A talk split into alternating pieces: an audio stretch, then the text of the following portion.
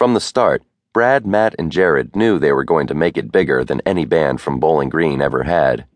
I just believed in our music so much, Jared says, there was never a thought that we wouldn't make it. Even today, Jared remains a bit of a homebody who loves playing video games, but he loved playing drums even more, and the band took every chance it could get. We would play anywhere and everywhere, and they would pay us to play, Jared remembers, at coffee shops, inside a kung fu academy during Bowling Green's annual fair. Most of Perfect Confusion was still in high school, but in 2003, Matt and Jared enrolled at Western. They dropped out after one semester because to fully pursue music, they decided, they couldn't have any fallbacks. So Jared worked at Petco while Matt went back to Mancino's. The band practiced every day and started playing three gigs a week, piling into a Chevy Blazer they borrowed from Jared's parents and driving to Owensboro, Knoxville, Louisville, Little Rock. Perfect Confusion played more than 150 gigs together. One night, the guys showed up at a rundown bar in Indiana and were surprised to find a large and lively crowd. Halfway through the set, someone yelled, Wet T shirt contest. And just like that, the girls marched out, stepping over the guitar cords and ending the set.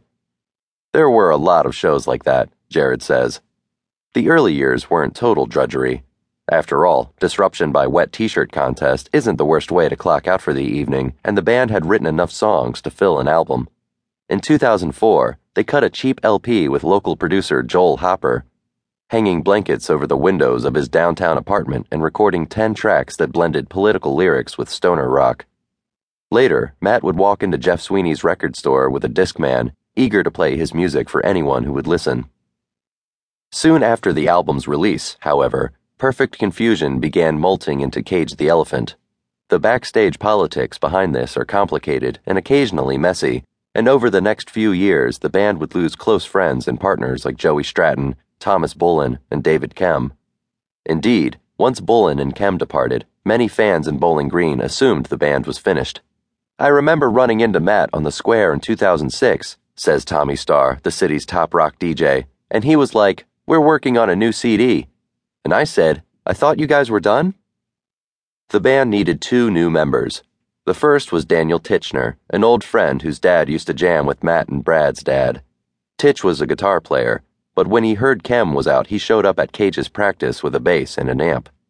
Matt told him he had 72 hours to learn their songs. Titch aced this test, and before long he was helping write new songs in Jared's basement.